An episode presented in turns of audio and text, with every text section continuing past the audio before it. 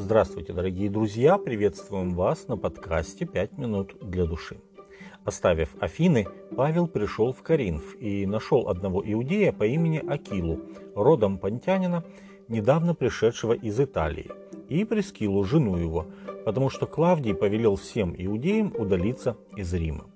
Он пришел к ним и по одинаковости ремесла остался у них и работал, ибо ремеслом их было делание палаток.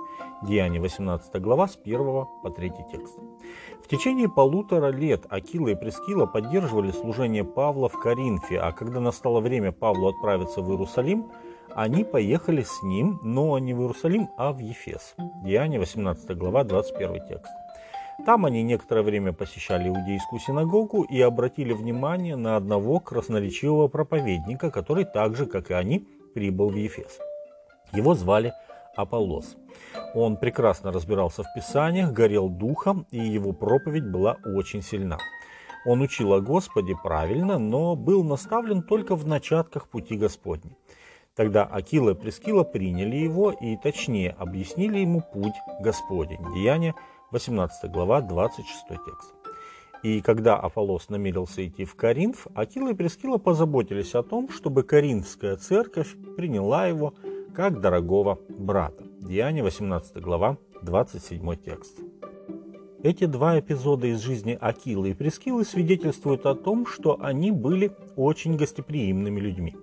Для них их собственный дом был тем местом, где они могли принимать самых разных гостей где люди могли чувствовать себя в безопасности и мире. И не обязательно это должен был быть Павел или Аполлос. Двери их дома были открыты для всех.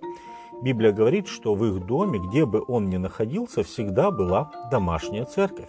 По крайней мере, известно о двух городах, в которых у них были домашние церкви. В Ефесе, 1 Коринфянам 16-19, и в Риме.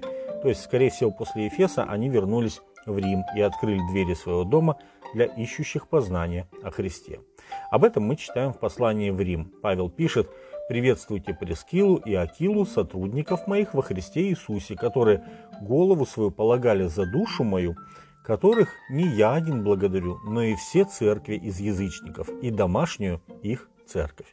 Римлянам 16 глава 3 и 4 текст. Гостеприимство.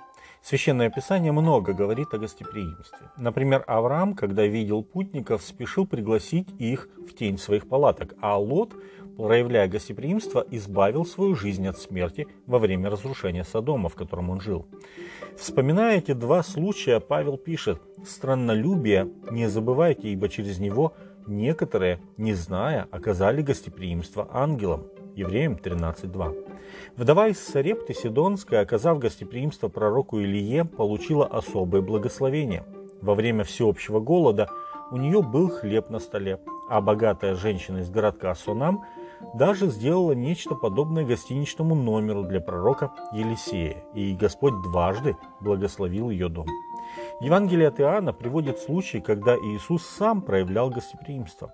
Когда он шел, а за ним шли два ученика Иоанна Крестителя, он пригласил их к себе. Они пошли и пробыли у него весь тот день. Иоанна 1 глава с 37 по 39 текст. Позже, когда Иисус проповедовал по разным городам от Галилеи до Иудеи, он сам часто пользовался гостеприимством тех людей, которым он нес спасение. О таких людях он говорит в одной из своих притчей. «Я был странником, и вы приняли меня». Матфея 25:35. А потом объясняет, что вы сделали одному из меньших братьев моих сих, то сделали мне. Матфея 25:40. Более того, Иисус говорит, что это будет одной из отличительных черт Божьего народа в конце времени, когда во многих охладеет любовь. Другими словами, проявляя гостеприимство к разным людям, мы открываем наши дома для Господа нашего Иисуса Христа. А это самый лучший и желанный гость в каждом христианском доме. С вами были «Пять минут для души» и пастор Александр Гломоздинов.